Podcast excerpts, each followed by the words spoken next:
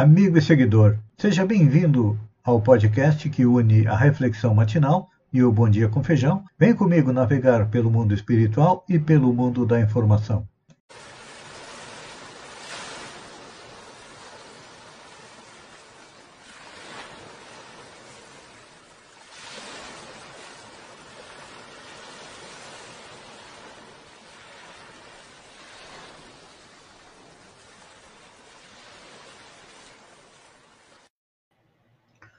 Olá, amigo e seguidor.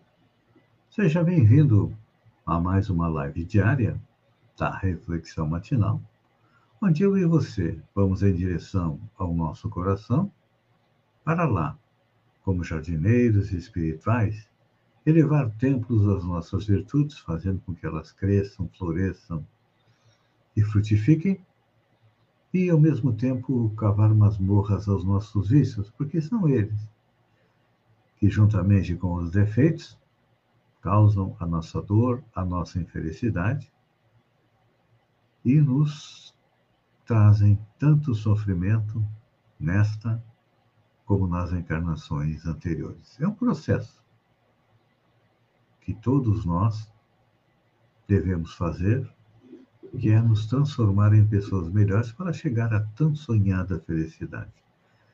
Fazemos isso quando respeitamos as leis divinas. É. E para que isso aconteça, precisamos também compreender, conhecer as leis que regem o universo, e compreender que a verdadeira vida é a vida espiritual. Aqui nós plantamos aquilo que nós vamos colher no lado de lá. Em Marcos, um dos evangelistas nos traz as seguintes palavras do Cristo pois nada está oculto, senão para ser manifesto, e nada se faz escondido, senão para ser revelado. Tem muita gente que, ao ler estas palavras, as compreende de maneira incorreta e acabam se. E acabam se especializando em vasculhar a vida alheia. Hoje em dia existem até programas de rádio, de TV, especializados em fofoca, em trazer notícia da vida dos artistas. E antigamente, aquilo que nós tínhamos que sair em busca de saber o que, que estava acontecendo é ruim ou na vida dos outros, nós tínhamos que sair à rua, conversar com as pessoas. Hoje não. Hoje nós ficamos atrás da tela do computador ou zapeando no nosso celular, indo em busca das informações a respeito da vida das outras pessoas. Só que as pessoas como nós também escondem muito do que são não querem revelar e só revelam nas redes sociais o seu lado bom, o seu lado positivo, as festas, aquilo de bom que lhe acontece. Ninguém, poucas pessoas colocam nas redes sociais a dor, o sofrimento que vai no seu coração. Por quê? Porque é mais fácil você vasculhar a vida dos outros, querendo expô-la em público, do que apresentar as suas feridas morais. É. Um dia, é claro que tudo aquilo que nós somos, tudo aquilo que nós fazemos, tem no mínimo dois testemunhas, duas testemunhas. Primeiro, a nossa consciência. A nossa consciência é como uma câmera de TV que filma tudo. E além da nossa consciência, nós temos Deus, que está em todo o universo e também nos vê, nos filma como nós somos, não como nós queremos mostrar. Então, diante destas testemunhas, não temos como nos esconder. É, e vai chegar um dia em que todos nós teremos que prestar contas daquilo que nós fazemos, daquilo é, que nós dizemos. E vamos procurar curar as nossas feridas morais. Claro que quando Jesus falou a respeito da verdade, era da verdade interna do nosso mundo moral. Então, nossa dica de hoje é procurar compreender melhor estas palavras de Jesus, que não sejamos nós o agente da desventura, do sofrimento daqueles que estão à nossa volta. Se você é daqueles que gosta de colocar o dedo na ferida dos outros, pare um pouquinho e pense. As suas feridas também não dói quando alguém coloca o dedo em cima e faz força sobre elas? É. Então, é que normalmente a gente coloca o dedo na ferida dos outros para desmerecer, para mostrar, olha como é, olha como é baixo, olha como é vil. E nos esquecemos que uma das qualidades que nós ainda precisamos adquirir é a benevolência. Então, por que não, a partir de hoje, ser um pouquinho mais benevolente com as falhas dos nossos semelhantes. É importante a gente lembrar que, na maioria das vezes, aquilo que nós criticamos nos outros é uma falha nossa também. E apontar o um dedo para frente, para alguém, enquanto nós apontamos o dedo para frente, normalmente nós temos mais três dedos apontando para nós. Então, seja você um agente de destruição. Tem tanta gente querendo destruir o planeta, destruir as famílias, as comunidades. E por que, que você não pode ser um elemento de agregação? É. Se você trabalhar para destruir os outros, com certeza seus inimigos espirituais vão fazer o mesmo trabalho, tentando destruir você e a sua família. Só que, então, vamos virar o jogo. Procurar ser mais positivos, ser mais propositivos, ou seja, trabalhar pelo bem. Assim, nós vamos estar atraindo para nós também coisas positivas. Pense nisso, amigo seguidor. E quem sabe se nesta feira, sexta, sexta não, terça-feira, em vez de criticar, de destruir, seja você o elemento que vai construir, vai agregar alguma coisa aos uhum. demais. Amigo e seguidor, obrigado pela companhia, fiquem com Deus e até amanhã no amanhecer com mais uma reflexão matinal. Um beijo no coração, uma boa terça-feira e até lá, então.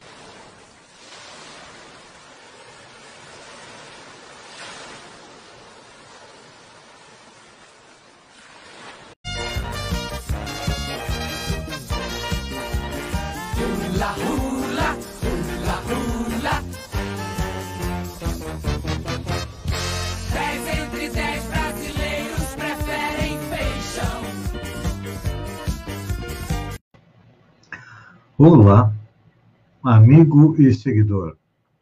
Seja bem-vindo à nossa live do Bom Dia com Feijão, onde eu convido você, vem comigo, vem navegar pelo mundo da informação com as notícias da região, Santa Catarina, do Brasil e também do mundo.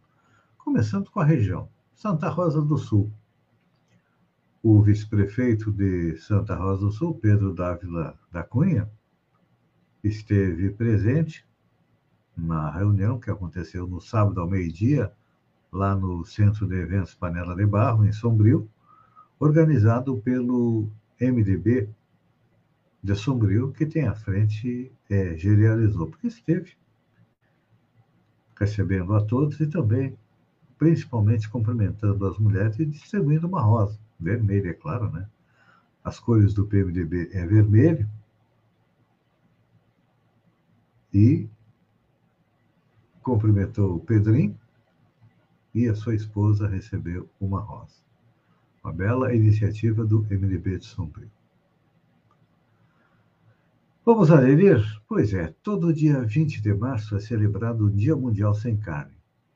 A iniciativa surgiu em 1985 com a FARM, Farm Animal Rights Movement, com o objetivo de fazer uma reflexão e conscientizar sobre o impacto que o consumo de carnes traz no mundo e os benefícios de uma alimentação sem a proteína animal. No Brasil, o consumo da proteína animal vem diminuindo. Este novo hábito é conhecido como flexitarianismo, e o número de adeptos passou de 29 em 2018 para 50 em 2020. Para comemorar o dia, 15 restaurantes de São Paulo elaboraram um cardápio com diversas opções sem a proteína animal. Eu deixo uma pergunta: você faria o mesmo? Então, prepare-se para o próximo dia 20 de março, um dia sem carne. Olha, faz bem ao bolso, né?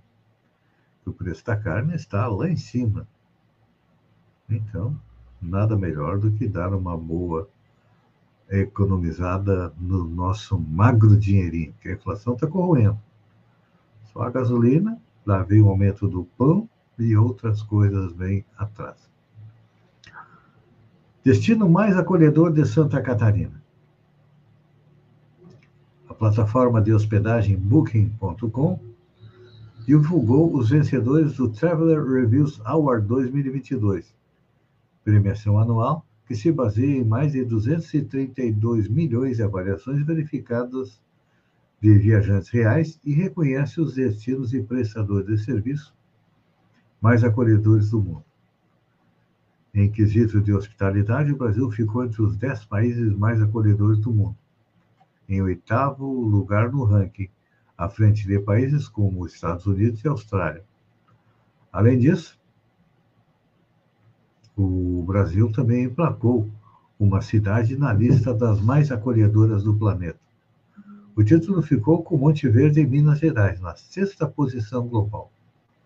E de acordo com o site, nós também temos aí cidades acolhedoras em todas as regiões do país. Eu selecionei as da região sul, que são no Paraná, Ilha do Mel.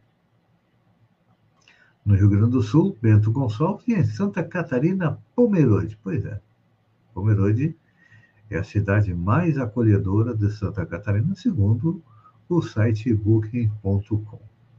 Falando em balneabilidade, de acordo com o boletim divulgado no dia 18 pelo IMA, Araranguá e Passo de Torres estão com 100% de balneabilidade. Balneário Rui do Silva com 75%.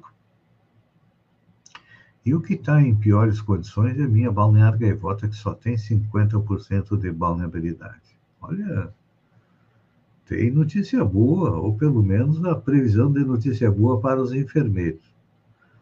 O plenário da Câmara pretende votar hoje, dia 22, a urgência do projeto de lei que prevê um novo piso salarial para os enfermeiros, técnicos e auxiliares de enfermagem. Pela proposta, aprovada em novembro do ano passado no Senado, o piso será de R$ 4.700. As demais categorias terão piso proporcional a esse valor. Desculpem. 70% para os técnicos de enfermagem e 50% para os auxiliares de enfermagens e parteiros. Então, vamos ficar é, de olho para ver se vai ser realmente votada a urgência e a previsão é que ele, esse projeto seja votado em abril. Bolsonarismo vai rachado para as eleições em Santa Catarina. É, aqui em Santa Catarina, tudo indica que o presidente Jair Bolsonaro terá dois palanques. Um do seu fiel escudeiro, Jorginho Melo, e e outro do prefeito de Chapecó, João Rodrigues. Caso João Rodrigues retire seu nome da corrida, ele vai para uma outra agremiação e não vai acompanhar é, Jorginho Melo. Então, vamos aguardar para ver como evolui. Uma das possibilidades do João Rodrigues é apoiar Carlos Moisés. Notícia boa, olha só. Caixa vai emprestar até mil reais para pessoas físicas. O governo anunciou na semana passada uma nova linha de microcrédito para pessoas físicas e microempreendedores individuais, os MEIs.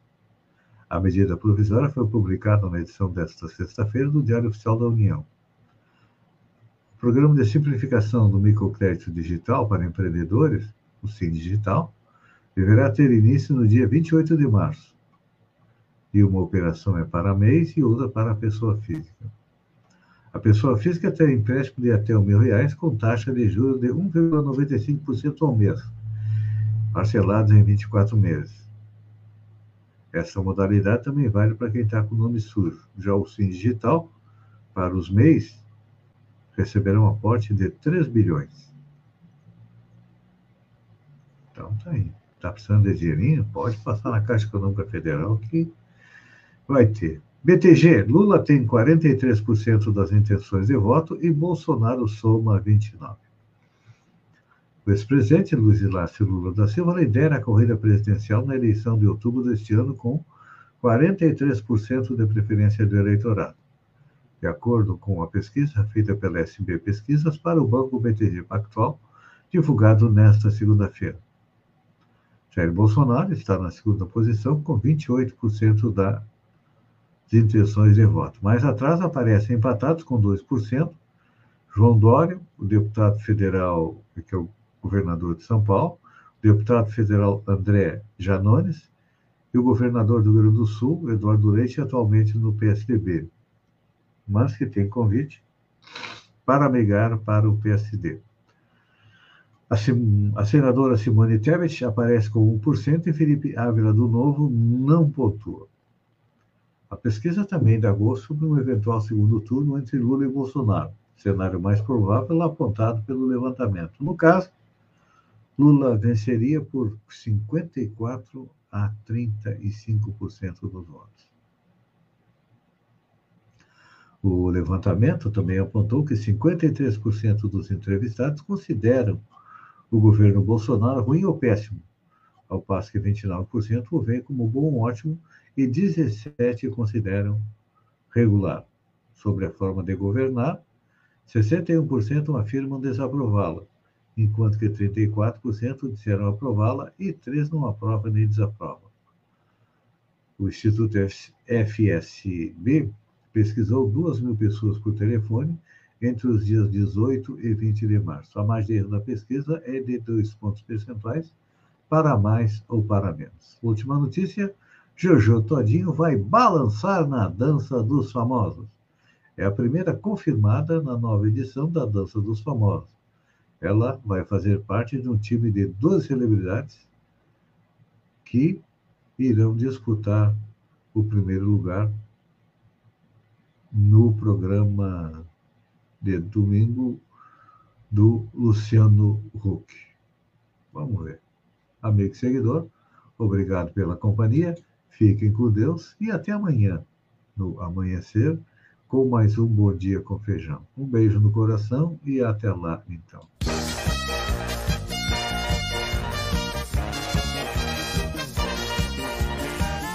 Yahoo!